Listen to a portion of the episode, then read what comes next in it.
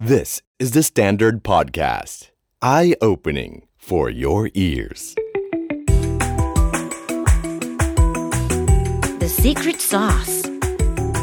สวัสดีครับ ผมเคนนักครินทร์และนี่คือ The Secret Sauce Podcast What's your secret? Social Banking กำลังจะมาฆ่า Mobile Banking จริงหรือไม่ การตอบไลน์ช้าเร็วหรือพฤติกรรมต่างๆ ในแชทแอปพลิเคชันเหล่านี้ สามารถบ่งบอกวินัยทางการเงินของเราได้จริงหรือ วันนี้ผมมีโอกาสได้พูดคุยนะครับของบริษัทกสิกรไลน์จำกัด ซึ่งถือได้ว่าเป็นปรากฏการณ์หนึ่งที่น่าสนใจในวงการธนาคารนะครับเพราะคือการจับมือกันระหว่างธนาคารกสิกรไทย กับ Line ก็คือแอปพลิเคชันที่ทุกคนใช้แชทกันอยู่นั่นแหละครับสิ่งที่น่าสนใจก็คือว่าหลังจากนี้นะครับวงการธนาคารกำลังจับตาครับว่า mobile banking ที่ตอนนี้กำลังเป็นเส้นเลือดหลักกำลังจะเปลี่ยนผ่านหรือ transition ไปสู่โซ จริงหรือไม่ การใช้ social media หรือ social platform เป็นหน้าด่าน แล้วใช้หลังบ้านวิธีการประเมินความเสี่ยงต่างๆ ของธนาคารมารวมกันโมเดลนี้จะเกิดขึ้นแล้วจะเป็นอย่างไร ผมมีโอกาสได้พูดคุยกับผู้บริหารนะครับของ Line BK นั่นก็คือพี่ทอมมี่คุณธนาโพธิกำจรนะครับอยากจะเห็นเลยครับว่า วิธีการคิดของเขาจุดมุ่งหมายของเขาที่เข้ามาทำ Line BK นี่คืออะไร และเชื่อหรือไม่ครับว่าวิธีการประเมินความเสี่ยงของเขา ของ Line BK นั้นแตกต่างจากแบงก์ธรรมดาทั่ว ๆ ไปอย่างน่าสนใจ เพราะเขาใช้ Data ของเราที่ใช้อยู่ใน Line ครับ น่าสนใจครับว่า Data เหล่านี้มันบอกอะไรกับเรา การตอบไลน์ช้าเร็ว พฤติกรรมต่างๆ จะสามารถไปประเมินความเสี่ยงได้อย่างไร และนักธุรกิจเจ้าของกิจการผู้บริหารครับ จะต้องจับตาปรากฏการณ์ของ social banking นี้อย่างไร เพราะมันกระทบกับคุณแน่ ๆ ลองไปฟังกันดูครับ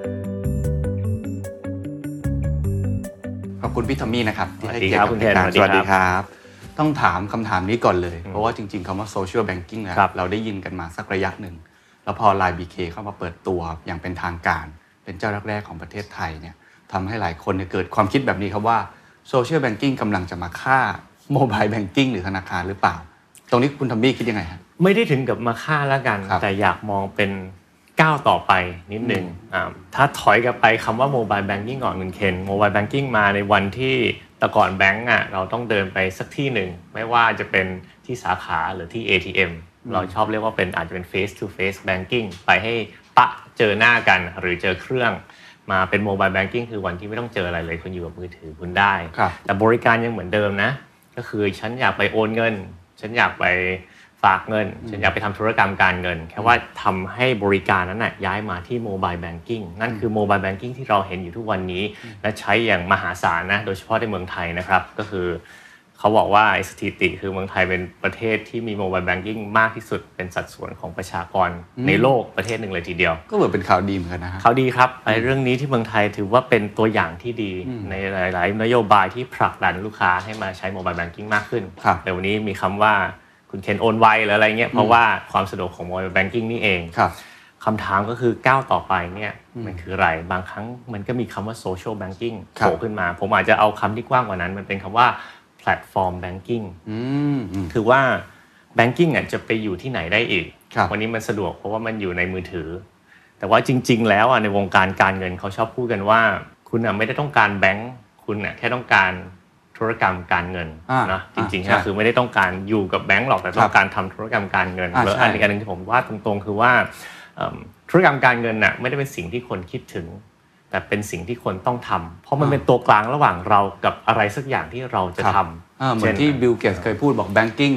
is necessary traditional bank is not ใช่ครับปะมาณนั้นเออเพราะจริงๆ เราตื่นมาวันหนึงไม่มีใครบอกว่าวันนี้ฉันจะตื่นมาโอนเงินครับไม่เพราะว่าจริง ๆ คือเราตื่นมาอ๋อวันนี้อยากไป เล่นกับลูกอืมอยากไปทำงาน อยากไปเที่ยวนะฮะอยากไปกินข้าว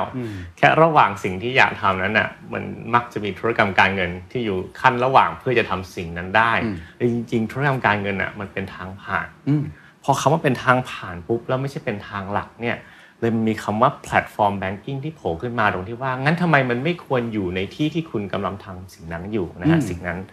ผมยกตัวอย่างอันที่ง่ายสุดที่พวกเราใช้ทุกวันอยู่นะก็คือวันนี้เรียกรถผ่านแอปได้ครับผมคงไม่ต้องพูดแบรนด์มีแบรนด์หลาย ๆ แบรนด์นะฮะก็เรียกรถมาบอกว่าจะกลับบ้านนะครับ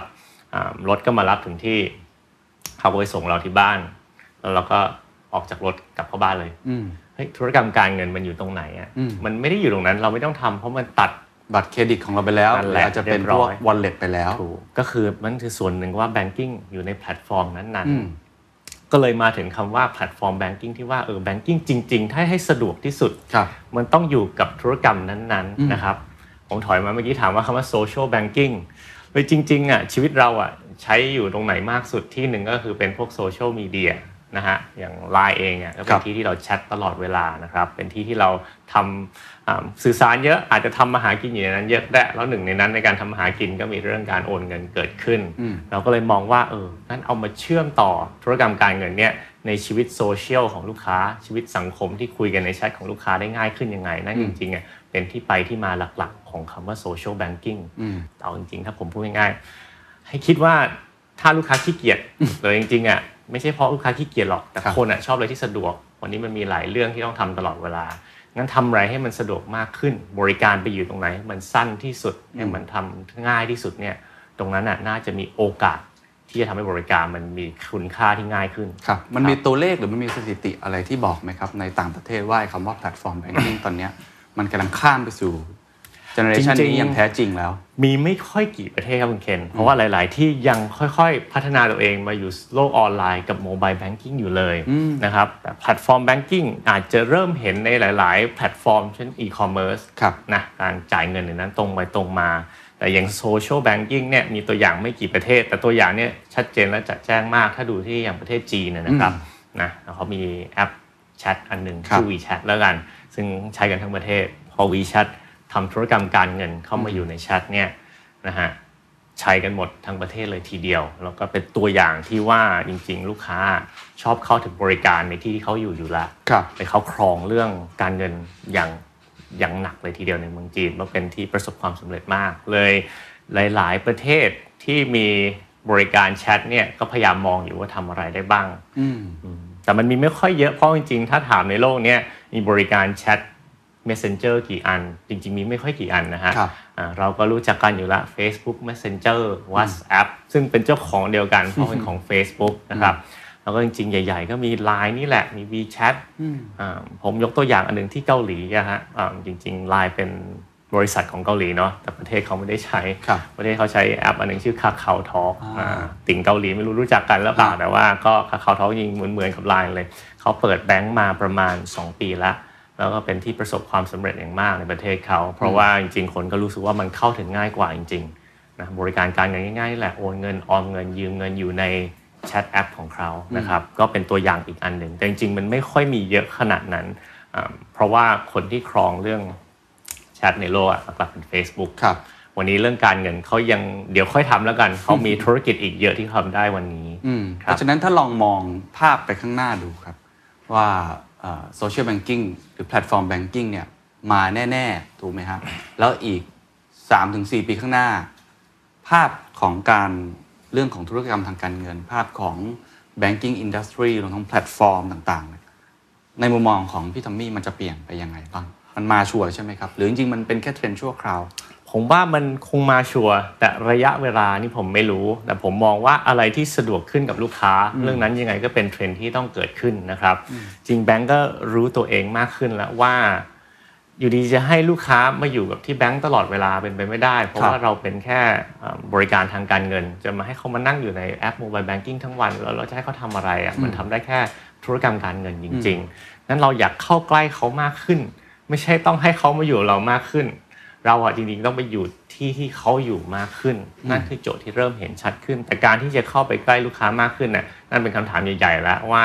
งั้นจะไปเอาบริการไปเสียบในที่ต่างๆ ที่ลูกค้าอยู่ยังไง แต่ว่าเทรนด์ที่ว่าลูกค้า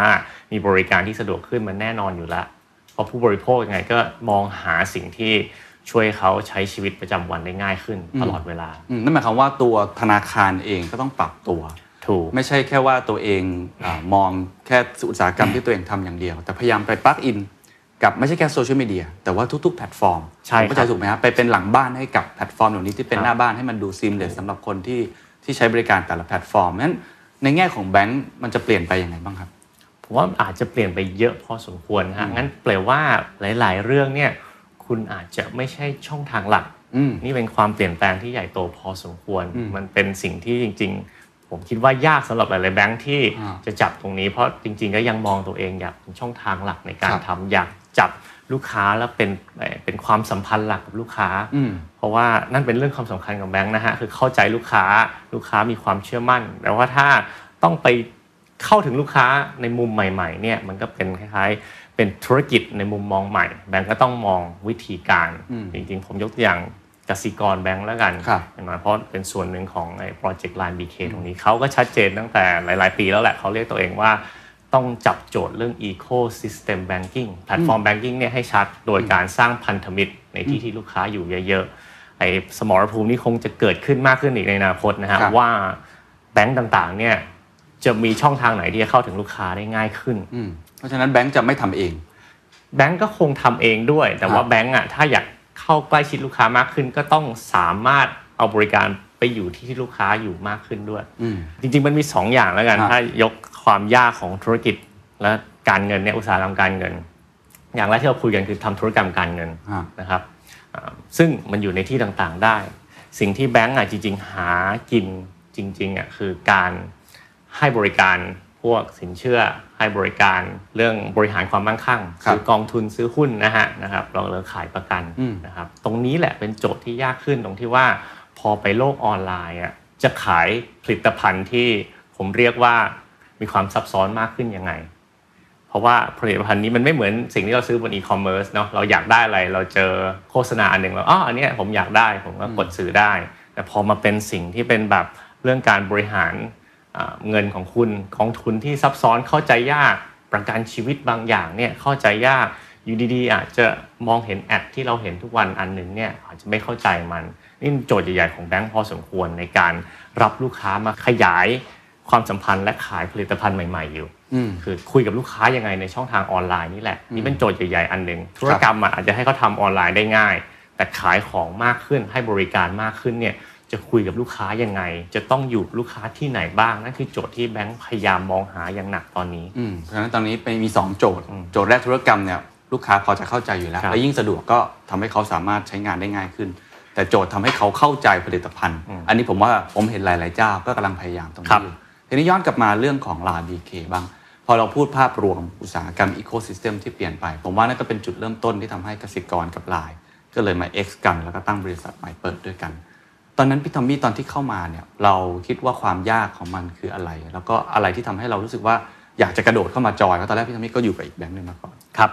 จริงๆ คือโอกาสแล้วกัน อย่างเมื่อกี้ที่เราปูกันมานิดนึง เรารู้แล้วแหละว่าแบงก์อะอยากเข้าถึงที่ที่ลูกค้าอยู่มันที่ไหนอะที่ลูกค้าอยู่มากที่สุด จริง ๆ ในใจอะคิดมาก่อนที่โปรเจกต์นี้เกิดขึ้นมาว่าแบงก์อะตอนอยู่แบงก์ควรกลัวอะไรบ้าง ผมก็ควรกลัวแพลตฟอร์มใหญ่ๆอะถ้าเขาอยากทำเรื่องการเงินนะฮะแพลตฟอร์มใหญ่ๆในโลกนี้มีไม่ค่อยเยอะหรอกครับที่ที่ลูกค้าอยู่เยอะๆอืมไม่ว่าจะเป็นเจ้าใหญ่นะฮะ Google Facebook แต่เมืองไทยอะจริงๆ Line อยู่ใกล้ชิดลูกค้ามากที่สุด ถ้าเขาทำบริการการเงินโหเขาเข้าใจลูกค้า ลูกค้าเยอะเขาเยอะอืมมันน่าจะมีอ่าข้อได้เปรียบอยู่พอสมควร พอโปรเจกต์นี้เกิดขึ้นก็เลยมีความสนใจว่างั้นฉันต้องตามไปดูแล้วแหละว่าอ่า ถ้าสองเจ้านี้มาโคกันเนี่ยมันจะอันล็อกอะไรใหม่ๆ น่าสนใจได้บ้างครับครับผมก็เลยเป็นที่ที่ไปที่มานะครับ แต่ถ้าถามว่าที่ไปที่มาของสองเจ้านี้มันจริงๆตรงไปตรงมานิดนึง ถ้าบริษัทแพลตฟอร์มยักษ์ใหญ่อย่างไลน์เขาก็ต้องการไม่กี่อย่าง เขาต้องการเข้าใกล้ลูกค้ามากขึ้น คือผมคิดว่าในโลกเทคโนโลยีวันเนี้ยอ่าความได้เปรียบอะอยู่แค่ 2 เรื่องเหมือนกันครับเรื่องแรกคือว่าคุณมีเวลากับลูกค้าเยอะน้อยแค่ไหนอืมเนาะ คือถ้ามีเวลาลูกค้าเยอะอะมันมันมีความสัมพันธ์ที่ใกล้ชิดกันมากที่สุด แล้วเราจะเข้าใจกันมาก เราจะมีโอกาสจะคุยกันเยอะจะขายของหรืออะไร เช่นเดียวกับธุรกิจครับอ่าสื่อสารอย่างเงี้ยใช่ไหมฮะธุรกิจมีเดีย เราก็ต้องการมีคอนเทนต์ดีๆ ที่เข้าถึงลูกค้าให้เขาอยู่กับเรานานที่สุดอืมคือถ้าเกิดเขาอยู่กับเรานานเราก็เข้าใจเขามากขึ้น ใช่ แล้วเราก็มีโอกาสที่จะทำอะไรกับเขาได้มากที่สุดครับเรามีบริการอื่นๆเรามีอะไรที่นำเสนอเขาอะเรามีโอกาสแล้วครับเพราะโอกาสนั้นนะคือเวลาที่เขาอยู่กับเราหนึ่งอันที่สองคือว่าเรา เข้าใจเขาเยอะน้อยแค่ไหน มันอาจจะลิงก์กันนิดนึงแต่ว่าเรามีข้อมูลเกี่ยวกับเขาเยอะน้อยแค่ไหน เพราะว่าผมคิดว่าที่จะแข่งกันนะในการให้บริการลูกค้าคือบริการได้ตรงใจเขามากน้อยแค่ไหนคำว่าตรงใจมาจากความเข้าใจ ความเข้าใจมาจากข้อมูลที่เรารู้เกี่ยวกับคนนั้น วันนี้เป็นโลกเกี่ยวกับข้อมูลล้วนๆเราเข้าใจลูกค้าแค่ไหนส่วนอย่าง The Standard แล้วกันครับถ้าเรารู้คนนี้ชอบข่าวแบบไหนชอบใครบ้างเนี่ยโหถ้ายิง ข่าวและสื่ออะไรต่างๆ ที่เกี่ยวกับเรื่องที่เขาสนใจยังไงเขาก็เสพอยู่ละอืมนะฮะมันก็อยู่ที่ว่าเราเข้าใจเขาเยอะน้อยแค่ไหนสองเรื่องนี้มันเรื่องใหญ่มากไลน์เองก็เลยบอกว่าวันเนี้ยเรามีลูกค้า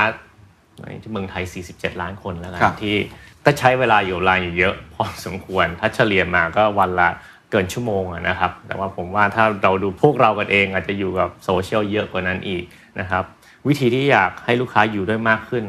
ก็ต้องมีบริการมากขึ้น ก็เห็นไลน์จริงๆ ให้บริการอื่นไปเยอะๆ เรื่องสื่อก็มีนะครับ เรื่องทีวีมาอ่าดู entertainment ก็มีสั่งอาหารก็ได้ก็มีบริการต่างๆ แต่ว่าเขาคงเห็นว่าโอกาสใหญ่ๆอันหนึ่งก็คงเป็นเรื่องการเงิน การเงินมันเข้าถึงลึกในชีวิตลูกค้าแล้วมันเข้าใจลูกค้าอยู่ลึกพอสมควรเขาเลยบอกว่าถึงเวลาของเขาแล้วแหละว่าจะนำการเงินมาใส่ในแพลตฟอร์มไลน์เพื่อให้เข้าถึงลูกค้าได้เยอะขึ้นนะครับ KBank เองอย่างเมื่อกี้ที่เราคุยกัน อยากอยู่ที่ที่ลูกค้าอยู่อะไลน์เป็นที่ที่ลูกค้าคนไทยอยู่เยอะงั้นฉันก็ถือโอกาสสร้างพันธมิตรนี้ เพื่อเอาบริการมารวมกันโคกัน ดูซิว่าจะให้บริการทางการเงินแบบเดิมๆในที่ใหม่ ๆ ให้มันสะดวกขึ้นได้หรือเปล่าอืมผ่านไปตอนนี้ประมาณ 2 เดือนครับผมใช่ไหมครับที่เปิดตัวไปเป็นไงบ้างครับฟีดแบ็หรือว่าความยากความท้าทาย ระบบมีล่มบ้างไหมครับ หรือลูกค้าเป็นยังไง จริงๆก็กว่าจะเอาระบบขึ้นมาก็ใช้เวลานานเหมือนกันเพราะเราตั้งต้นระบบใหม่หมด ระบบการธนาคารการสร้างให้มันเสถียรให้มันเป๊ะเนี่ยก็ใช้เวลาอยู่นิดนึง แต่ว่าที่ขึ้นไป 2 เดือนก็มีลูกค้าตอบรับดีพอสมควร มีความน่าสนใจอยู่เยอะจากลูกค้านะฮะก็คนเข้ามาพอสมควรฮะแล้วก็มีคนเข้ามาใช้บริการกว่าล้านคนละใน 2 เดือนก็เป็นที่น่าพอใจของพวกเราอยู่พอสมควร แต่ที่น่าสนใจอันหนึงก็คือว่า ลูกค้าก็สนใจแหละว่าเออช่องทางเนี้ยมันน่าสนใจเนาะไลน์อาจจะสะดวกขึ้นยังไง แต่อีกอันหนึ่งคือเศรษฐกิจตอนนี้ด้วยสถานการณ์อะไรต่างๆเนี่ยเหมือนก็มีอีกบริการหนึ่งที่เรามีคือเราให้ยืมไลน์ได้นะฮะก็คือบริการสินเชื่อนี่แหละ อยากให้เข้าถึงกลุ่มลูกค้ากลุ่มหนึ่งที่ต้องการสภาพคล่องทางการเงิน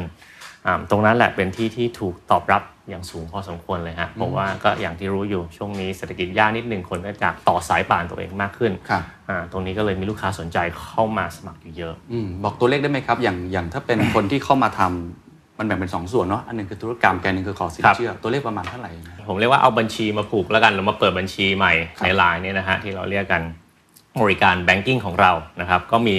อ่าล้านกว่าคนละภายใน2 เดือนนี่แหละครับนะครับนะอันนั้นก็คือมามีบัญชีซึ่งทำโอนจ่ายใช้จ่ายได้ง่ายขึ้น จะโอนผ่านแชทให้มันสะดวกขึ้นก็ทำได้ ก็มีทั้งคนที่มีบัญชีกับ K-Bank อยู่แล้วครับหรือว่ามาเปิดบัญชีใหม่อะไรก็ว่ากันไปใช่ครับของไลน์เอนะครับอืมอ่าก็จริงของไลน์ที่ co KBank นี่แหละก็เป็นบัญชี KBank ทั้งหมดอืมนะครับอ่าส่วนที่ 2 คือ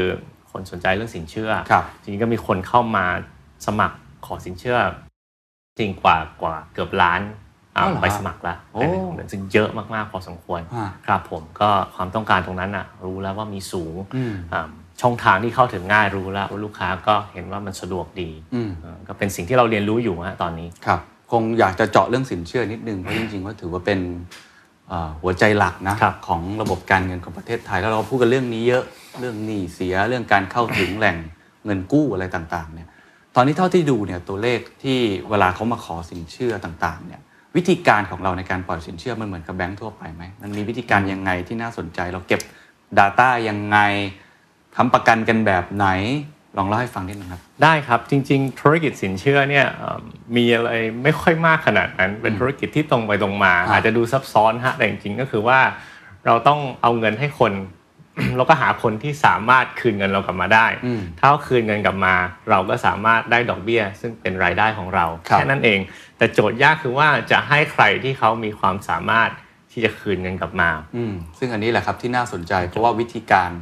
ที่เขาเข้ามาเนี่ยมันอาจจะไม่เหมือนกับ traditional bank ถูกหรือว่า non bank คือถ้าความแตกต่างอันง่าย ๆ สุดก็คือว่าเป็นช่องทางออนไลน์อืมเรามีความสร้างความสะดวกแล้วกัน เป็นที่ที่ลูกค้าสามารถเข้ามา คลิกคลิกครับส่งเอกสารผ่านอ่ามือถือได้เกือบหมดเลยนะฮะหรืออาจจะไม่บางเคสไม่ต้องส่งเอกสารเลยก็ได้แค่กรอกใบสมัครให้มันครบนะฮะก็เลยไม่ต้องเดินไปไหน ไม่ต้องไปเจอหน้าใคร ไม่ต้องไปออกไปข้างนอกให้รู้สึกแปลกๆมันมีความง่ายของการกดไว้อยู่ได้ในไลน์ไม่ต้องโหลดอะไรอ่าอ่าแต่อย่างที่สองที่สำคัญที่สุดคือว่าอันนี้ในมองในผู้ให้เงินแล้วกันครับอ่าจะประเมินความเสี่ยงลูกค้ายังไง นั่นคือโจทย์ใหญ่เบอร์หนึ่งในการทำธุรกิจนี้เลยถูกครับอ่าเราจะประเมินความเสี่ยงที่แตกต่างกับเดิมยังไงอืมอ่าอันนี้เป็นสิ่งที่ต้องเล่าให้คุณเคนนิดนึงคือว่าตลาดสินเชื่อวันเนี้ยประเมินความเสี่ยงง่าย ๆ วิธีเดียวนะฮะก็คือว่าไปดูประวัติอืมเครดิตของลูกค้าอ่าลูกค้าเคยมีสินเชื่อที่อื่นไหมถ้าเขาเคยมีเนี่ยเราก็ดูว่าเขาเป็นคนที่จ่ายคืนตรงวันหรือเปล่า ถ้าคนที่จ่ายคืนตรงวันก็ คงเป็นคนที่ดีอยู่แล้วแหละ ถ้าคนที่มีประวัติที่เอ่อจ่ายคืนบ้าง ไม่จ่ายคืนบ้างมีหนี้เสียเนี่ยอะเราก็เริ่มถือว่าเขาเป็นคนไม่ดี ตรงไปตรงมาดูพฤติกรรมเขาอืมที่เขาเคยมีมา ใช่ฮะอันนั้นตรง แต่โจทย์คือคนไทยเองอะมีประวัติเครดิตอยู่ไม่เยอะ เรามีประชากรอยู่เกับ70 ล้าน คนที่มีประวัติเครดิตอยู่ประมาณ 20 ต้นๆเอง 20กว่าล้านนะฮะอ่าไม่ถึง 1 ใน3อืมงั้นแปลว่าคน 2 ใน3อะพอมาขอสินเชื่อเนี่ย สถาบันที่จะปล่อยเนี่ยเริ่มงงละเพราะไม่มีประวัติเขาก็บอกงั้นปล่อยยังไงอะครับอืมก็เลยปล่อยอยู่แค่แบบเดียวฮะเพราะว่าพอไม่มีประวัติเนี่ยมันไม่มีความมั่นใจในการปล่อยเขาก็จะขอแค่ดูว่าคนที่มีรายได้ประจำแล้วกันนะเราเอาสลิปมาให้ดูเลยมันอย่างน้อยรู้ว่าเนี่ยทุกปลายเดือนคนคนเนี้ยได้เงิน 20,000 บาทงั้นฉันพอรู้ว่าอะเขามีรายได้เข้ามา 20,000 บาท ทุกเดือนครับเขาอะมามีที่ที่ทำงานเราก็น่าจะปล่อยได้อืมอะมันมีความที่มองตรงนั้นอยู่ ซึ่งก็เป็นอย่างนี้ในตลาดสินเชื่อวันนี้เนี่ยก็ปล่อยกันอย่างนี้แค่นั้นเองนะฮะไม่มีอะไรซับซ้อนไปกว่านั้นอืมแต่สิ่งที่ยากคือว่ามันกลายเป็นมีคนที่เข้าไม่ถึงเยอะ อย่างผมเมื่อกี้ที่พูด 2 ใน 3 ไม่มีประวัติ แต่อีกสถานหนึ่งก็คือว่าคนไทยส่วนใหญ่อะไม่ได้มีรายได้ประจำนะครับนะฮะประเทศไทยเป็นประเทศที่ทำมาหากินแบบ ซื้อมาขายไปอยู่เยอะนะฮะถ้าเอาอาชีพหลักสามัญของคนไทยเลยนะฮะจะเป็นเพราะขับขนส่งไม่ขับมอเตอร์ไซค์ขับรถกระบะนะครับสองคือแม่ค้าซื้อมาขายไปอืมสามเกษตรกรคือเขาไม่ได้อยู่ในระบบก็ไม่ได้ไม่อยู่ในระบบรายได้เขาไม่ประจอืมำก่อนนะฮะพอรายได้ไม่ประจำเนี่ยสถาบันการเงินก็ไม่ค่อยรับอะถ้ารายได้ไม่ประจำไม่มีเครดิตเดิม ก็เลยก็เขาก็ต้องไปหาทางอื่น ซึ่งก็เป็นปัญหาของสังคมไทยในแง่หนี้นอกระบบแล้วกัน ซึ่งมีอยู่เยอะมาก แต่อันนี้ผมก็ไม่รู้เท่าไหร่เขาอาจจะประเมินกันอยู่ประมาณ 10%แต่อันนี้เราก็รู้เป็นการแค่ประเมิน แต่ว่าครับคำว่า 10%มันเยอะนะถ้าหนี้ครัวเรือนเนี่ยของคนไทยอยู่ประมาณหลัก 13 ล้านล้านครับแค่ 10%มันก็เลขล้านล้านบาทแล้วก็ความน่ากลัวคือความใหญ่ของมันไม่ใช่อย่างเดียว คือว่ามันเป็นหนี้ที่แก้ยาก เพราะว่าดอกเบี้ยมันแพงอืม ในตลาดข้างนอกกันอะถ้าได้โอกาสไปคุยกับคนที่กู้นอกระบบอะมันจะเป็นเรทเขาจะเรียกกันว่าวันละบาท ฟังดูไม่ค่อยน่ากลัวนะวันละบาทใช่ไหมฮะแต่วันละบาทคือหมายความว่า ถ้ากู้ไปร้อยหนึ่งอะต้องคืนวันละบาทวันละเปอร์เซ็นต์อืมมันสูงมากนะฮะถูกครับเพราะว่าจริงๆ ถ้านี่ปกติในระบบอะปีหนึ่งก็ 20%ถ้าวันละเปอร์เซ็นต์ก็คูณไปก็เห็นอยู่ละเลขไม่รู้กี่ร้อยเปอร์เซ็นต์ใช่โหแล้วเขาจะจ่ายคืนได้ยังไงอืมนะมันก็จะติดกับอยู่ตรงนั้นนั่นแหละ มันก็โจทย์คือว่าทำยังไงให้คนเข้ามาในระบบมากขึ้นแล้วงั้นก็แบบว่าทำยังไงให้สถาบันที่อยู่ในระบบอะเข้าใจความเสี่ยงที่รับคนตรงนี้ได้มากขึ้น ก็กลับมาที่ข้อมูลอีกว่าอะมันจะประเมินความเสี่ยงเขายังไงอะอ่าประเมินความเสี่ยงคนน่ะก็ต้องมีข้อมูลเกี่ยวกับเขานะครับ นี่คือที่ที่เราคิดว่าความเป็นแพลตฟอร์มอะจะได้เปรียบละเพราะมีข้อมูลเกี่ยวกับลูกค้าเยอะครับแต่ไม่ได้เป็นข้อมูลการเงินเนาะใช่เป็นข้อมูลอื่น ถามว่าไลน์มีข้อมูลอะไรก็ การใช้แชทต่างๆ การใช้บริการต่างๆ ในไลน์นะฮะอาจจะถามว่าแล้วเกี่ยวไหมอืมอ่าในโลก AI ในโลกข้อมูล Big Data เนี่ยอย่าเพิ่งถามว่ามันจะเกี่ยวไหม ควรไปลองประมวลผลออกมา แล้วดูว่ามันมีความเชื่อมโยงเกิดขึ้นหรือเปล่า เพราะครับเราเชื่อว่าทุกข้อมูลเนี่ยมันบ่งบอกอะไรได้สักอย่างแหละ โดยเฉพาะพฤติกรรมอืมถ้าเอาเรื่องสินเชื่อเนี่ยก็พฤติกรรมในความสามารถที่จะจ่ายคืนได้อ่าหรือความอยากที่จะจ่ายคืนได้คนนี้น่าจะเป็นคนที่เชื่อได้หรือเปล่าอืม แล้วก็วิธีก็คือก็แค่เอาข้อมูลที่คุณมีเนี่ยลองไปหาความเชื่อมโยงกับคนที่ในอดีตอะเคยเป็นคนดีและคนไม่ดีในการจ่ายอืมสินเชื่อคืนอืมแล้วก็ไปทำ AI โมเดลต่างๆ มาการประมวลผลเกิดขึ้นครับเพื่อให้มีความเชื่อมโยงหรือเปล่า แล้วแน่นอนมันมีอยู่แล้วแหละคุณเคนจริง ๆ คือข้อมูลหลากหลายในชีวิตเราอะมันบ่งบอกพฤติกรรมต่างๆ เกี่ยวกับชีวิตเราได้เยอะ พอครัสบมควรเราอาจจะไม่เห็นมันหรอก แต่ถ้าลองไปปั่นข้อมูลมามันจะเริ่มเห็นแล้วแหละอืม ผมคงบอกไม่ได้เพราะผมเองไม่รู้ว่าอะไรบ้างอืมในไลน์ที่จะบอกว่าคนเนี้ยน่าจะเป็นคนที่จ่ายสินเชื่อดีกับจ่ายครับสินเชื่อไม่ดี แต่ผมยกตัวอย่างได้บางอย่างนะครัฮะบเชิญครับอ่าอันหนึงง่าย ๆ คนที่มักตอบเมสเซจเร็วๆอะอันนี้ก่อนถูกไหมจริงเหรอฮะอ่ามักแต่มันก็บอกง่ายว่าคนที่ตอบเมสเซจฮะเร็วๆนะฮะตอบโต้ไวอะคือเป็นความรับผิดชอบอันหนึงอะก็คืครัอบคนส่งอะไรมาเพราะว่าตอบกลับไปอะนะฮะแสดงว่านมีความมันมีนิสัยที่คล้ายๆว่า มีความเร็วก็เป็นคนที่ส่วนมากจะจ่ายสินเชื่อได้ดีขึ้นจริงเหรอฮะใช่โอ้อืมแต่อันนั้นมันมันเข้าใจง่ายนิดนึงมันคฮะล้ายๆจริง ๆ ในโลกอ่าความเสี่ยงสินเชื่อเขาจะบอกว่าคนที่มีพฤติกรรมที่มั่นคงอะมักจะเป็นคนที่อ่ามีความสามารถที่จะจ่ายเงินได้ดีขึ้น เพราะว่าไอ้พฤติกรรมที่มั่นคงอะมันบอกถึงคนที่อ่า มีแพทเทิร์นในชีวิตที่นิ่งอืมๆนะงั้นถ้ามีค่าใช้จ่ายแล้วเขาก็นิ่งในการมีการทำค่าใช้จ่ายนั้นคืนมาครับอ่าแต่ไม่ได้มีอะไรที่อธิบายได้ตรงเป๊ะอย่างนี้เสมอไปฮะในเกม Big Data บางอย่างมันก็ฮะคืออะไรนั่นสิอะคนนี้คือใช้ไลน์ดึกๆ แล้วเกี่ยวอะไรกับการจ่ายนี่คือไม่จ่ายนี่คืน แต่เราแคร์แค่ว่ามันมีความเชื่อมโยงหรือเปล่า เพราะโจทย์ของคนให้คือถ้ามีความเชื่อมโยงเนี่ยเราเริ่มแยกแยะกลุ่มลูกค้าได้มากขึ้นอืมเราก็เริ่มมีความมั่นใจที่จะปล่อย ได้มากขึ้นเลยเกมข้อมูลเนี่ยมันมีความสำคัญอยู่เยอะอืมยิ่งมีเยอะยิ่งไปลองหาความเชื่อมโยงได้เยอะครับพอเจออะไรตรงนั้นน่ะก็ใช้ตามตรงนั้นแล้วก็ปรับโมเดลไปเรื่อยอ่าๆลองกับมันไปเรื่อยๆครับผมขยขยายความเพิ่มได้ไหมครับผได้มรู้สึกว่าประเด็นข้อมูลนี้น่าสนใจมาก ในการเอาข้อมูลนี้มาตีความต่อว่าเขามีพฤติกรรมอ่าในการที่จะจ่ายเงินคืนได้มากน้อยแค่ไหนผมอันนี้ยกตอนนี้ทำมา 2 เดือนก็ได้เอาเคสจริงก็ได้ทำมา 2 เดือนเนี่ย Data ไหนที่พอที่จะแชร์ให้ฟังได้บ้างอะไรที่เป็น common ground ที่เหมือนกัน เพราะผมคิดว่าความนี้เป็นความท้าทายมากของคนที่เป็นคนประมวลข้อมูล ถ้าเป็นลักษณะแบบคนขับรถทั่วๆไปที่ใช้แอปพลิเคชันต่างๆแบบเนี้ยเราเห็นเขาอยู่แล้วถูกไหมครับว่าเขามีรายได้ประจำประมาณเท่าไหร่ คนที่ใช้อาจจะเป็นรถทรัคอาจจะเป็นรถอื่นๆที่ทำ leasing หลายครับๆธุรกิจก็ทำกันเขาก็อาจจะเป็นลักษณะแบบเห็นอยู่แล้วว่าคนเนี้ยราคาพืชผลผลผลิตของเกษตรกร จะได้ประมาณเท่าไหร่อะไรยังไง แต่อันนี้ผมเล่นไลน์เนี่ยพี่สมิธจะรู้ได้ไงว่าผมจะเป็นคนที่ ถูกไหมฮะจ่ายตรงมันมีข้อมูลอะไรอื่นอีกไหมครับไม่นะฮะจริง ๆ มีข้อมูลแค่นั้นแหละอ่าฮะคือข้อมูลการใช้งานไลน์ต่างอืมๆแต่ขอให้มีข้อมูลเยอะ แต่ผมอยากบอกอันหนึ่งก่อนคนจะชอบถามว่า มันเห็นข้อมูลในแชทได้หรือเปล่าไลน์ไม่เห็นข้อมูลในแชทนะฮะอืมเอ่อไลน์เองชัดเจนในนโยบายว่าเอ่อไม่สามารถเห็นข้อมูลในแชทได้ครับเพราะข้อมูลในแชทรู้สึกว่าเป็น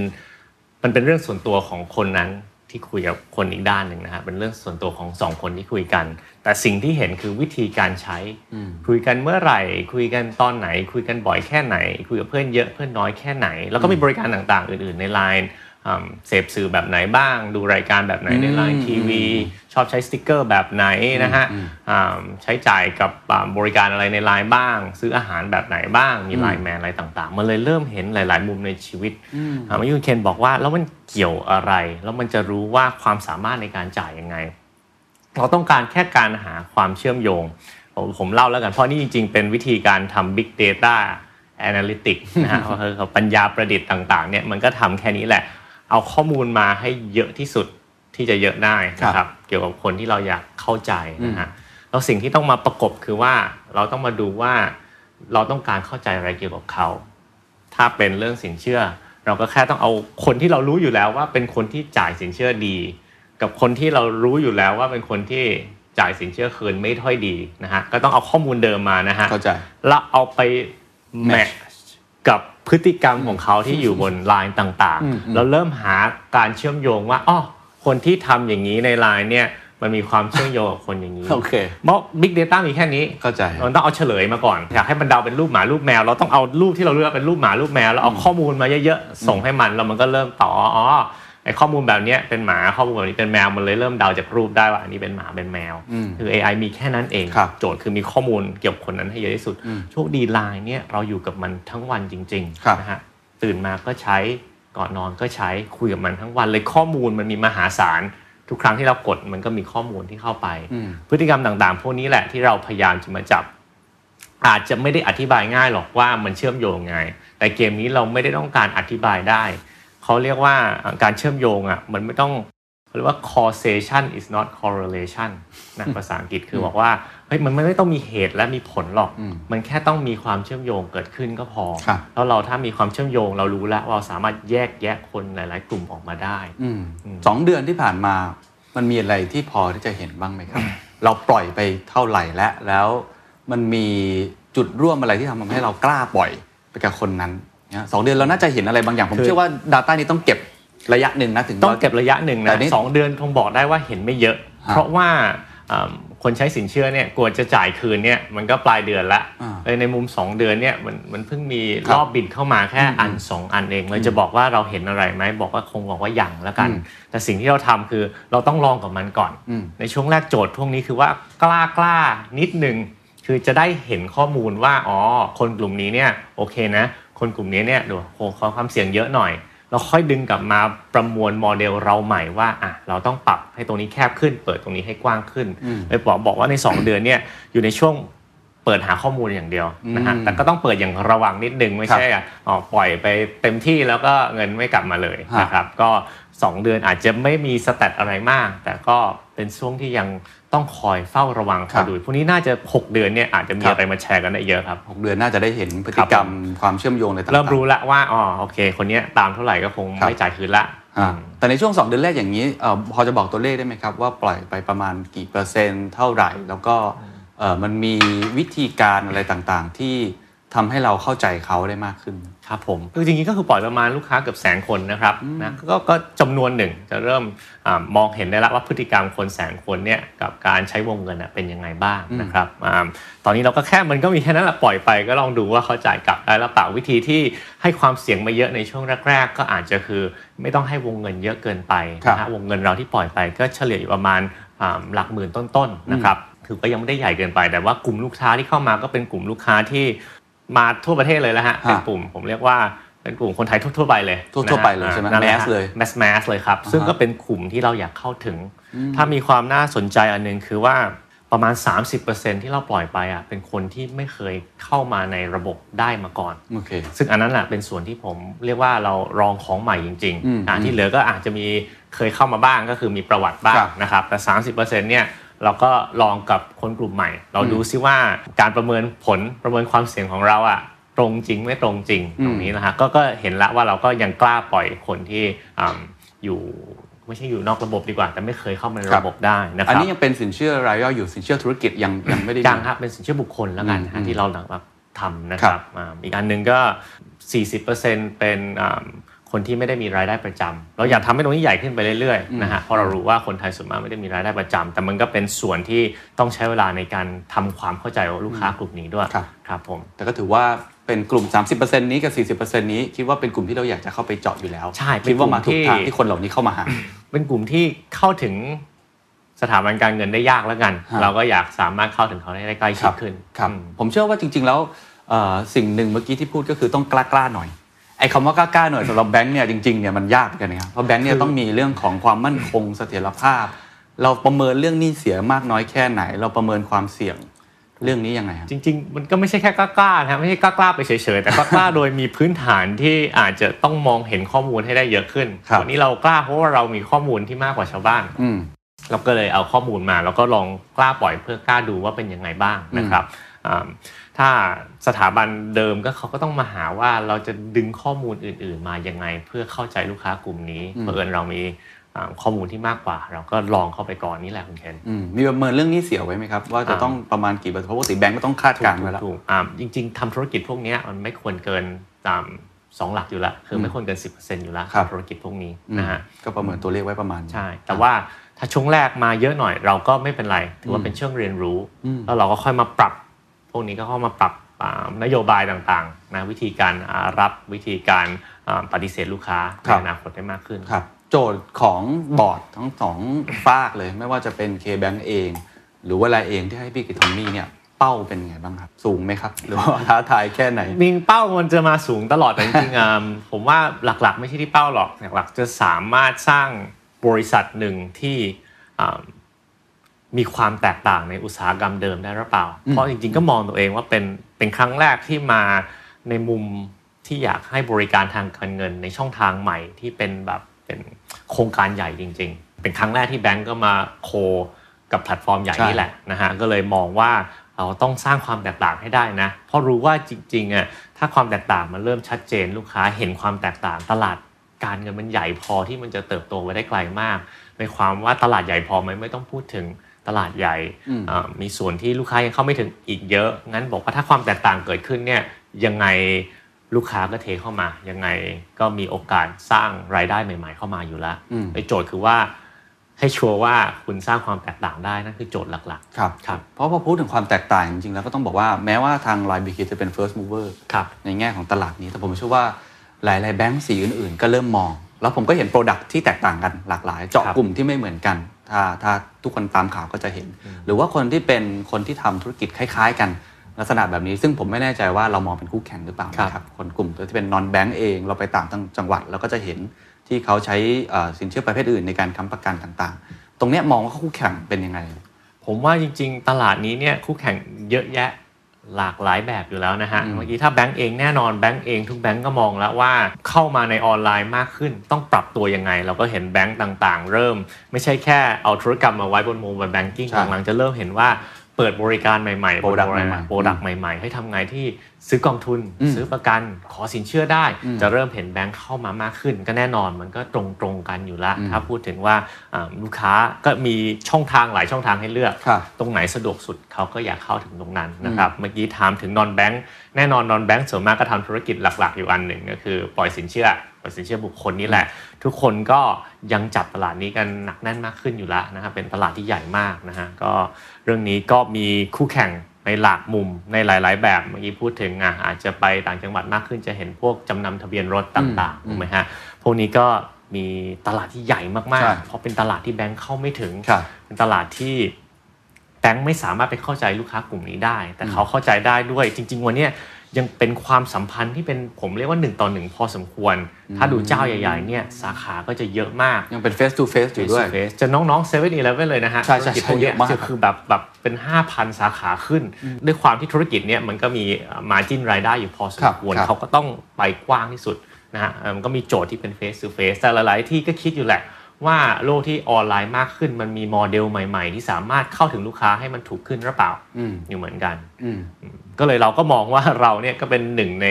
เอ่อผู้เล่นที่อยากเข้ามาในตลาดอ่าออนไลน์อย่างหนักที่สุดเข้าถึงลูกค้าผ่านช่องทาง mobile นี่แหละช่องทางแพลตฟอร์มของไลน์เนี่ครับอ่าแล้วก็นำข้อมูลไลน์มามาดูซิว่าเราอะสามารถเข้าถึงลูกค้าได้ตรงมากกว่าหรือเปล่า แล้วก็อ่าเข้าถึงลูกค้าที่ บริหารความเสี่ยงได้ถูกหรือเปล่า เพราะจริงในวงการแบงก์อะเอาข้อมูลอะมาใช้ได้สองทาง จริงถ้าวงการทั่วไปอะข้อมูลที่เยอะอะเข้าใจลูกค้าเนี่ยเราก็สามารถหนึ่งขายของได้ตรงใจตรงเวลาเขาเพราะเราเริ่มรู้แล้วอ๋อตอนเนี้ยเขาน่าจะต้องการบริการแบบนี้อืมอ่าเขาอยากได้อะอันนี้โอเค สบู่หมดเขาต้องการสบู่ถ้าเรารู้ว่านั้นเราจะขายสบู่ได้ดีสองถ้าเข้าใจเขา เราจะขายผลิตภัณฑ์ที่ตรงใจเขาได้ด้วยถ้าผมเรียกสบู่เหมือนเดิมอะเขาชอบกลิ่นแอปเปิลครับอะผมก็นำเสนอสบู่กลิ่นแอปเปิลนะฮะแต่วงการแบงก์อีกส่วนหนึ่งคือการบริหารความเสี่ยง เมื่อกี้พูดเรื่องความเสี่ยงอยู่เยอะ ถ้าเข้าใจลูกค้าเนี่ยเราจะสามารถบริหารความเสี่ยงกับลูกค้ากลุ่มนั้นได้เยอะที่สุดอืมก็อีกเรื่องข้อมูลนี่แหละเลยโจทย์เรื่องเข้าใจลูกค้ามีข้อมูลเยอะเนี่ยเป็นความได้เปรียบที่มหาศาลพอสมควร ครับ เมื่อกี้ตอนที่ผมถามเรื่องเป้าไม่แน่ใจว่าจริง ๆ พอจะแชร์ได้หรือเปล่านะ นอกจากเรื่องความแตกต่างแล้วมองตัวเอง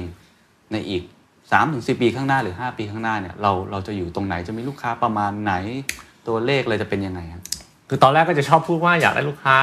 ร้านแรกเข้ามาก่อนอืมวันนี้ผมตอบอันนั้นไม่ได้แล้วเพราะร้านแรกเข้ามาแล้วอีกอย่างหนึ่งที่ตั้งเป้ากันเองเอาไว้ก็ก็อยากเป็นเราอะจริง ๆ เป็นนอนแบงค์ นะฮะอ่าอืมเราไม่ได้เป็นสถาบันถูกการเงินเป็นธนาคาร เราก็อยากเป็นผู้เล่นแบบท็อป 5 ของประเทศไทยอืมนะฮะในในมุมนอนแบงค์อาจจะเห็นมันก็มีนอนแบงค์อยู่เยอะพอสครัมบควรครับนะฮะเราก็บอกว่าเราอยากนำตัวเองไปอยู่ในท็อป 5 ของอุตสาหกรรม จริง ๆ ไม่ใช่หรอกคือว่าเคแบงก็เป็นแบงก์ใหญ่ทำอะไรเขาก็คิดใหญ่ตลอดนะฮะอืมอืมอันนี้เขาคิดเป็นโมเดลใหญ่อันหนึ่งในคำว่า ecosystem banking ของเขาเลยเขาครับว่าอ่าเขาลงทุนกับอันเนี้ยเขาบอกว่าอันเนี้ยต้องสร้างความแตกต่างในการบริการ กับลูกค้าเขาให้ได้อืมสองไลน์ไลน์เป็นเมก a แพลตฟอร์มหรือซูเปอร์แพลตฟอร์มซูเปอร์แอปครับผมบอกได้ตามตรงเขาคิดอะไรเขาก็คิดเลข 8 หลักตลอดเวลาเขาไม่ค่อยคิดเลข 7 หลักเท่าไหร่ เพราะว่าเขาทำอะไรเขาก็มีลูกค้าใช้หลัก 8 หลักตลอดอยู่แล้วนะฮะบริการอะไรในไลน์ต่างๆที่เข้ามาเอ่อลูกค้าก็จะใช้หลักหลายสิบล้านคนตลอดอืมแต่ก็ง่ายๆเพราะเขามีฐาน 47 ล้านคนอยู่แล้วอะ จะให้อะไรบริการเพิ่มไปอันหนึ่งลูกค้าถ้ามันเข้าถึงง่ายๆอยู่ในแอปอยู่แล้ว มันก็เข้าถึงง่ายพอสมควรอืมมันก็มีภาพใหญ่ที่ทุกคนมอง แต่ถ้าผมว่าโจทย์ยังต้องไกลว่าภาพใหญ่หรอกผมว่าตลาดมันมีความต้องการอยู่แล้ว คุณแค่เอาความแตกต่างให้ชัดอืมแล้วเดี๋ยวลูกค้าคงเทเข้ามาเองผมว่าครับอุปสรรคที่สำคัญที่สุดที่จะทำให้เราอาจจะไม่ไปถึงจุดนั้น คิดว่ามีอะไรบ้างกลยุทธ์อะไรที่เราจะต้องปิดช่องโหว่อะไร หรือว่าจริงๆเรามองว่ายังไงตลาดขานี้มันน่าจะเป็นตลาดขาขึ้นอยู่แล้วพี่ทอมมี่มีโอกาสที่จะสร้างเพิ่มมาเก็ตแชร์ไปเรื่อยๆเข้าถึงกลุ่มใหม่ๆไปเรื่อยๆครับมองยุทธศาสตร์พวกเนี้ยพื้นฐานมีหรือเปล่าผมคิดว่าการโคกันระหว่างเคแบงกับไลน์พื้นฐานในความได้เปรียบอะมันมีอยู่เยอะอืมและชัดเจนอืมฐานลูกค้าที่เยอะอาข้อมูลลูกค้านี่เยอะ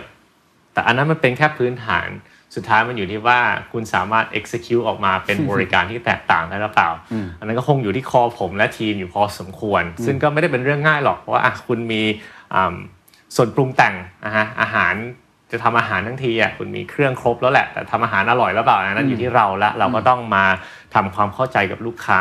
ต้องสามารถดีไซน์บริการให้มันสะดวกขึ้นจริงๆนะฮะทำไงให้มันสามารถโอนได้ง่ายกว่าจริง ๆ กู้ได้เร็วกว่าจริง ๆ เข้าถึงคนที่กว้างกว่าจริง ๆ นะครับ อันนั้นก็ต้องมาพร้อมกับ การประมวลผลข้อมูล ก็ต้องหา Data Science เก่งๆ ที่สามารถสร้างความแตกต่างในบริการนั้น ที่ครับมันเข้าถึงได้ใกล้ชิดขึ้นเลย จริงๆ ก็อยู่ที่ทีมแล้วว่าเอาส่วนผสมต่างๆ ที่ได้มาแล้วเนี่ยมาปนกันทำออกมาเป็นอาหารจานเด็ดได้จริงหรือเปล่า นั่นนะคือคล้าย ๆ คือไม่ใช่อุปสรรคดีกว่า คือความท้าทายหลักครับของการทำงานที่นี่ครับแต่ว่าทีเด็ดจริง ๆ แล้วอยู่ที่ตัวทีมงานเอง ตอนนี้บริษัท ผมถ้าที่ฟังเข้าใจว่าน่าจะเป็นเหมือนบริษัทเทคโนโลยี เหมือนบริษัทสตาร์ทอัพมีเหล่าโปรแกรมเมอร์ Data Scientist คนที่เข้ามาช่วยดู Data เยอะอีกฝั่งหนึ่งก็คงเป็นฝั่งมาจากจากแบงก์เชี่ยวชาญด้านการประเมินความเสี่ยง ครับ ตอนนี้มันส่วนผสมมันเป็นยังไงมันใหม่มากนะฮะห้าสิบห้าสิบแล้วกันฮะนะฮะมันก็มีความสำคัญทั้งคู่ครันะบฮะจริง ๆ ก็มองตัวเองบริษัทเทคอืมทำอ่าบริการเทคครับต้องขยับตัวเร็ว ต้องวิ่งเร็ว ต้องเข้าใจลูกค้านะครับ ต้องมีความคล่องตัว แต่ทางไม่ต้องทางตรงกันข้ามดีกว่า แต่มันก็เป็นธุรกิจการเงินอืมซึ่งการเงินน่ะมันก็มีความขัดเทคตรงที่ว่ามันเร็วเกินไปได้นะ แต่มันต้องมีพื้นฐานของความปลอดภัยใช่ของความมั่นคง คือมันมันพลาดไม่ได้เลย มันไม่ใช่แบบว่ามัน fail ได้แต่มัน fail บางอย่างไม่ได้เพราะเป็นเรื่องเงินเรื่องทองเนี่ยมันไม่ใช่มีคำว่าใช่ fail fail ปุ๊บคุณก็ไม่ต้องคือคุณไม่ต้อง learn นะนะใช่ฮะลูกค้าความมั่นคงเสียความน่าเชื่อถือน่าเชื่อถือไปสนิทละเลยตรงนั้นน่ะในธุรกิจ banking ก็พยายามหาความสมดุลระหว่าง ในโลก tech ที่มีความคล่องตัวสูงกับอืมในโลกการเงินที่อยู่ด้วยความมั่นคง และความเชื่อใจกันและกันกับลูกค้า ตรงนั้นแหละที่ต้อง balance กันอยู่เยอะ ก็มีทีมครึ่งๆอยู่สองโลกนี่แหละที่อืมพยายามเอามารวมตัวกันแล้วหาจุดสมดุลที่ดีที่สุด ก็หวังว่าหาจุดสมดุลได้ได้ดีนะฮะผมหวังว่าอยู่แต่ว่าจริงๆคืเขาอยู่ในกระบวนการอยู่อ่าผมเรียกว่าอยากไปเป็นบริษัทเทคที่สุด แต่ไม่ลืมความเป็นแบงค์ดีกว่าอืมเป็นโจทย์ที่ยากเหมือนกันครับนะอ่า แล้วตัวตัวพี่ทอมมี่เองมีหลักคิดในการบริหารยังไง ในฐานะที่เป็น CEO ในรูปแบบบริษัทที่ค่อนข้างใหม่ เจาะลูกค้าก็ใหม่ อะไรมันดูใหม่ไปหมดนะครับผมง่ายๆมีไม่กี่อย่างต้องหาคนที่ใช่แล้วมีเคมีกันและกัน ผมว่าแค่สองอย่างเนี้ยว่าหาคนที่ทำงานได้แล้วมีเคมีกันและกันที่เหลือ มันก็คือหาเวทีให้เขาทำงานด้วยกันได้อืมพูดง่ายเนาะแต่ทำไม่ง่ายหรอกเออพูดไปอย่างนั้นแหละแต่จริงๆหาแล้วก็จัดตั้งทีมให้ทำงานด้วยกันยังไง เราเป็น บริษัทลูกของยักษ์ใหญ่สองอันอืมมันมีความไม่ใช่ผมเรียกว่าไม่คล่องตัวดีกว่า แต่มันมีภาระที่ต้องแบกในความในแบรนดิ้งใหญ่ ๆ ของสองอันครับที่เราไม่สองงานสองแม่ใหญ่ของเราอะนะฮะซึ่งเขาก็ภูมิใจในในชื่อเสียงที่เขามีอยู่เราต้องรักษาใช่มันอย่างใกล้ชิด คือเรามีแล้วพ่อจะแม่ที่เป็นคนดังลูกคนนี้ต้องแบบโอ้โหถูกครับมันก็จะมาลองของอะไรมั่วซั่วไปอย่างเดียวก็ไม่ได้นะฮะอ่าเหมือนอ่าสตาร์ทอัพใหม่ๆนะฮะอ่าเราก็เลยต้องแบก ความไว้ใจของสองแม่ใหญ่อยู่ตลอดเวลาด้วย อันนั้นก็บางครั้งทำให้รู้สึกหนักนิดนึง แต่บางครั้งเราก็ต้องมองว่าต้องกลับกันมองหรอกเฮ้ยแต่เราก็ยืนอยู่บนไหล่สองแม่ใหญ่ก็เป็นข้อดีสามารถดึง resource ต่างๆ มาสร้างแล้วก็มามีคล้ายๆการเรียนรู้ใหม่ ๆ ในการทำธุรกิจและบริการออกมาให้ดีขึ้นอืมผมเชื่อว่าคนที่ฟังอยู่ตอนเนี้ยแม้ว่าอาจจะไม่ได้ทำธุรกิจที่ครับเกี่ยวข้องกับอุตสาหกรรมนี้เองก็ตามทีแต่ยังไงก็ต้องเกี่ยวข้องอยู่แล้ว เขาควรจะมองปรากฏการณ์นี้ยังไงในส่วนตัวผมผมคิดว่าการจับมือกันระหว่างไลน์กับกสิกรเนี่ยเป็นปรากฏการณ์หนึ่งที่จะเปลี่ยนแปลง landscape วิธีการทำธุรกรรมทางการเงินครับก็เข้ามาสินเชื่อหรือ product ต่างๆ ในเชิงผู้บริหารเชิงเจ้าของธุรกิจเนี่ยครับเอ๊ะเขาควรจะมองปรากฏการณ์นี้ยังไง เขาควรจะปรับตัวยังไง อาจจะตอบในแง่ไม่ใช่แค่ไลน์บีเคอย่างเดียวนะครับแต่ว่าการเปลี่ยนแปลงของอุตสาหกรรมเนี้ยเขาควรจะเปลี่ยนตัวเองยังไงไม่รู้มันเป็นอ่า เป็นความท้าทายใหญ่แค่ไหนนะ แต่ว่าใครที่ทำธุรกิจ ผมเรียกว่า B2C คือเข้าถึงลูกค้าตรงๆอะอืมอืมอย่างหนึ่งที่เห็นเทรนด์ได้ชัดคือว่าการมารวมตัวและความแข็งแรงของแพลตฟอร์มใหญ่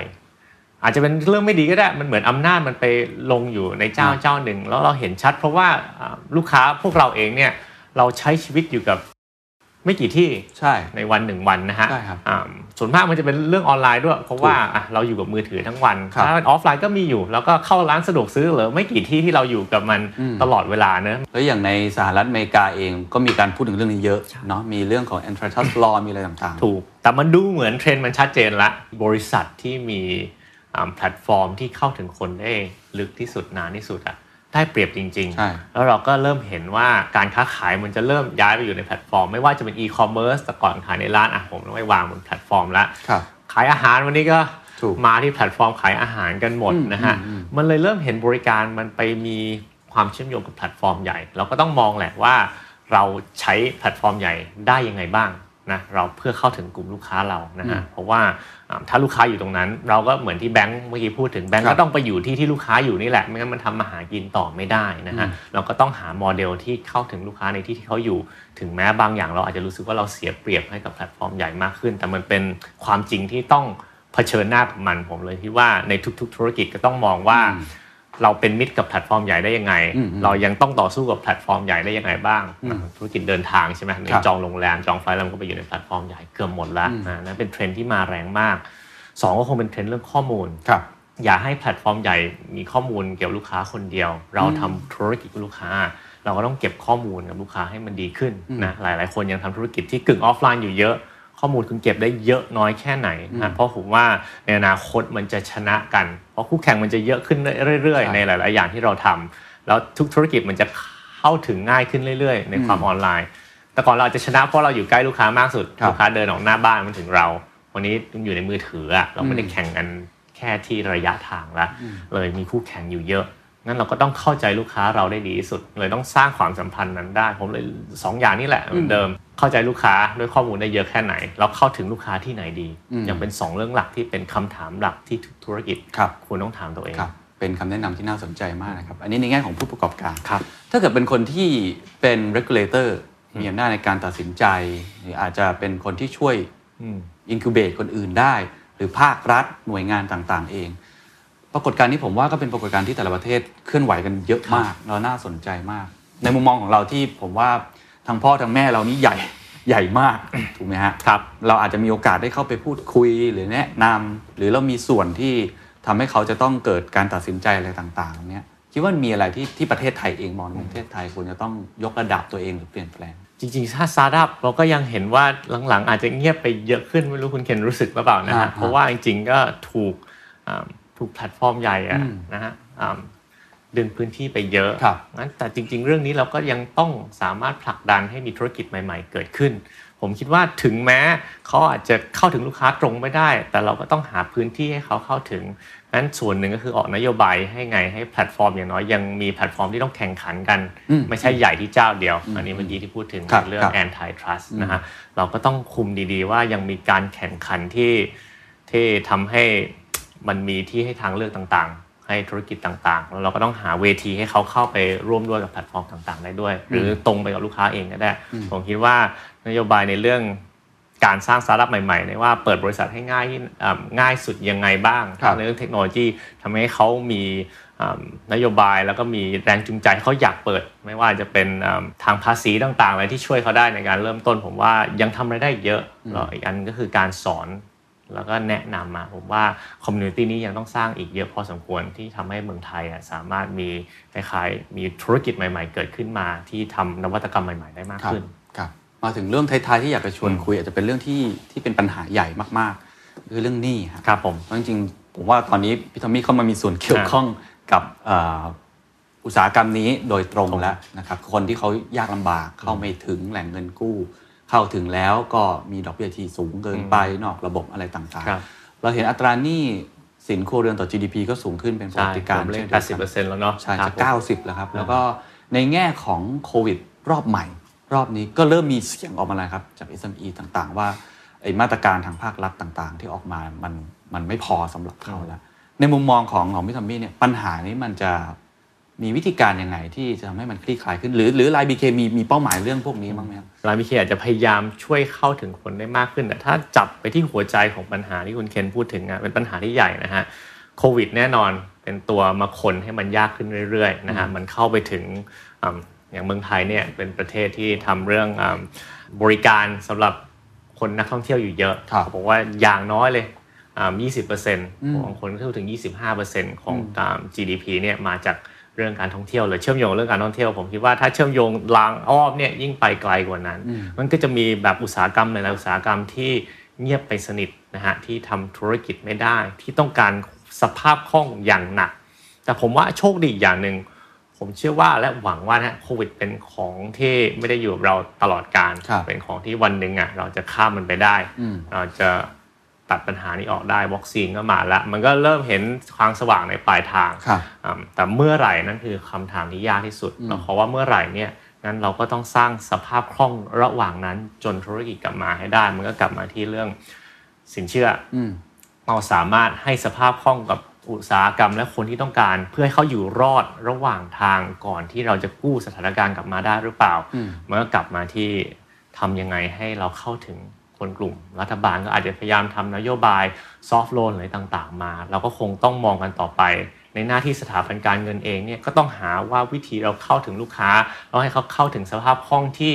เขาสามารถบริหารได้เนี่ยเขาเข้าถึงได้ เขาสามารถสามารถอยู่กับมันได้สักพักเพื่อช่วยชีวิตเขาต่อสายป่านเขาไปได้เนี่ยก็เป็นโจทย์ของบริษัทอย่างพวกเรานะฮะแบงก์ใหญ่ก็พยายามอะอาจจะมีพักชำระหนี้ เราเองก็เข้าในกลุ่มที่เคยเข้าไม่ได้หรือเปล่าหรือคนที่เข้าไม่ถึงก็ต้องเป็นส่วนหนึ่งที่ช่วยได้ แต่ผมอยากพูดอีกเรื่องสำคัญแล้วกันที่ทำธุรกิจนี้มาแล้วเห็นคือว่าอ่าความเข้าใจในเรื่องการเงินน่ะของประเทศไทยอะยังต่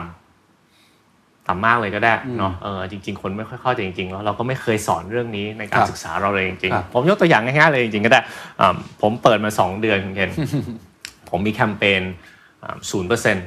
นะฮะก็คือก็กู้โดยไม่มีดอกเบี้ยนะครับนะฮะสำหรับอ่าอ่ามีแคมเปญให้เลือกตอนคล้ายๆจะถอนเงินนะฮะจากวงเงินอะมันจะมีอะถอนเงินศูนย์เปอร์เซ็นต์ไหมหรืออีกอันหนึ่งคือถอนเป็นผ่อนชำระคือคือมีชาร์จปกติอ่าผมก็กะอยู่แล้วแหละในช่วงแรกๆ ผมก็อยากให้คนที่เข้ามาใหม่ๆก็ใช้แคมเปญศูนย์เปอร์เซ็นต์ไปไปมาๆก็มีคนกดผ่อนชำระมากกว่าครึ่งอืมแล้วเป็นคำถามเฮ้ยอะไรเกิดขึ้นก็เลยต้องโทรถามลูกค้านี่แหละง่ายสุด ลูกค้าไม่เข้าใจครับว่าดอกเบี้ยคืออะไร นั่นคือปัญหาของอ่าหลาย ๆ อย่างในประเทศนี้ด้วยคือลูกค้าแค่ต้องการเงิน เลยถ้าเข้าถึงเงินได้ก็ก็จบกันไปนั่นคือหลาย ๆ ปัญหาของปัญหาหนี้สินในเมืองไทยด้วยคือว่าเขาเขาไม่รู้หรอกวันละบาทพูดไปก็อ๋อเออดูน้อย แต่ว่าเขาไม่เคยรู้ว่าจริง ๆ สุดท้ายแล้วอะดอกเบี้ยที่เขาต้องใช้จ่ายเยอะน้อยแค่ไหน ตัวเขาเองมีความสามารถที่จะมาจ่ายจริงหรือเปล่า มีใครช่วยบริหารเขาจริงหรือเปล่าว่าเออในรายได้ที่คุณได้อยู่เนี่ย คุณน่ะสามารถน่าจะบริหารอยู่หรือไม่อยู่ไม่ควรรับสินเชื่อนี้ไป ในการศึกษาและการสอนกลุ่มลูกค้าคนไทยเนี่ยต้องไปอีกไกลพอสมควรเลยฮะผมเห็นในหลาย ๆ มุมแล้วแล้วเห็นมาตลอดแล้วรู้แหละว่า เราก็ต้องมีหน้าที่ในการช่วยเขาเข้าใจการเงินมากขึ้น ส่วนหนึ่งก็ต้องหาวิธีสื่อสารให้มันง่ายที่สุด ให้มันแบบพื้นฐานที่สุด แล้วก็คนที่อ่า น่าจะบริหารไม่ได้เราก็ไม่ควรปล่อยสินเชื่อตรงนี้ไป ไม่ใช่แค่ให้แบงก์ชาติมาช่วยกำกับเราก็ต้องรับหน้าที่ตรงนั้นมาดูเองด้วยกับกลุ่มลูกค้าที่ครัเราบเข้าใจเขาเลยตรงเนี้ยน่าจะเป็นเรื่องใหญ่กันหนึ่งความเข้าใจและความสามารถในการบริหารการเงินอืมอันนี้เห็นด้วยมากๆนะครับท้ายที่สุดแล้วกันนะครับ ถามมุมมองส่วนตัวของพี่ทอมมี่เลย ผมเชื่อว่าการที่เราอยู่ในอุตสาหกรรมนี้ อยู่ในธนาคารมา 8 ปีก้าวขึ้นมาทำสิ่งใหม่ ๆ แน่นอนแม้ว่าจะยืนอยู่บนไหลยักษ์ ที่มีความได้เปรียบอยู่ทั้งสองครับเจ้า แต่ว่าก็ผมว่าไม่ง่าย แล้วก็มีเจ้าตลาดที่อยู่อยู่แล้วนะครับมันคงมีความท้าทายอะไรเยอะการทำสิ่งใหม่เนี่ยผมเข้าใจดีว่ามันยากมากๆ มันต้องมีแรง drive อะไรจากตัวพี่ทอมมี่เอง ผมเชื่อว่าไม่ใช่แค่เรื่องเงิน แต่มันครับคงมี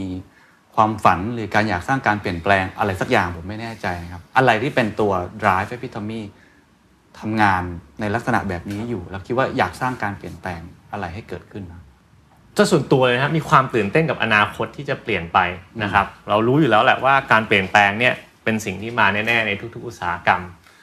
เผอิญเผอิญก็ได้อยู่ในวงการแบงก์มานานพอสมควรก็ไม่ได้นานมากหรอกแต่อย่างน้อยก็เป็นเกือบกับสิปีนะครับก็เห็นมาตลอดว่าเออการเปลี่ยนแปลงมันต้องมาแน่ ๆ มีข้อมูลใหม่ ๆ ในโลกอนาคตอะมันจะเป็นยังไง แล้วก็ทำงานตรงนี้เราก็มีความสนใจแล้วกันว่าเออการเปลี่ยนแปลงอะเราจะสามารถช่วยให้มันเกิดขึ้นได้ไหมหรือเป็นส่วนหนึ่งของการเปลี่ยนแปลงนั้นได้ไหมเลยสิ่งที่จริงๆสำหรับผมเองนะครับ ที่ทำให้ผมสนใจก็อยากเป็นส่วนหนึ่งของการเปลี่ยนแปลงนั้นก็อยากเห็นอนาคตแบบใหม่ที่มันดีขึ้นง่ายขึ้นสะดวกขึ้นเข้าถึงคนได้มากขึ้นมันก็เป็นความสนุกของคนคนหนึ่งและของพวกเราทุกคนในการเปลี่ยนแปลงและการเดินทางไปในอนาคตเนาะผมว่าก็ทุกคนอยากมีส่วนร่วม ในสิ่งที่มันดีขึ้นนะผมเองก็น่าจะมองส่วนนั้นแหละคือมีความตื่นเต้นแล้วกัน ว่าจะเห็นการเปลี่ยนแปลงเราเป็นส่วนหนึ่งของการเปลี่ยนแปลงนั้น ตรงนี้มันให้โอกาสนิดหนึ่งก็มันไม่ได้เกิดขึ้นได้ง่าย ๆ คือเอาจริงๆเมกะแพลตฟอร์มอะมันมีไม่กี่อันในเมืองไทยนะครับ ไม่ใช่แค่เมืองไทยกว่าในโลกงั้นก็ถ้าโอกาสมันเกิดขึ้นมาแล้วว่าเจ้าหนึ่งอยากทำเรื่องการเงิน ผมก็เลยอยากอยู่ใกล้ๆตรงนั้น อยากมองไปด้วยกันแล้วก็มีส่วนร่วมไปด้วยนั่นแหะจริง ๆ เป็นสิ่งที่ทำให้ตื่นเต้น ก็เป็นกำลังใจให้นะครับในการสร้างการเปลี่ยนแปลงให้เกิดขึ้นนะครับ วันนี้ขอบคุณมากนะครับครับผมขอบคุณนะครับสวัสดีครับ and that's the secret sauce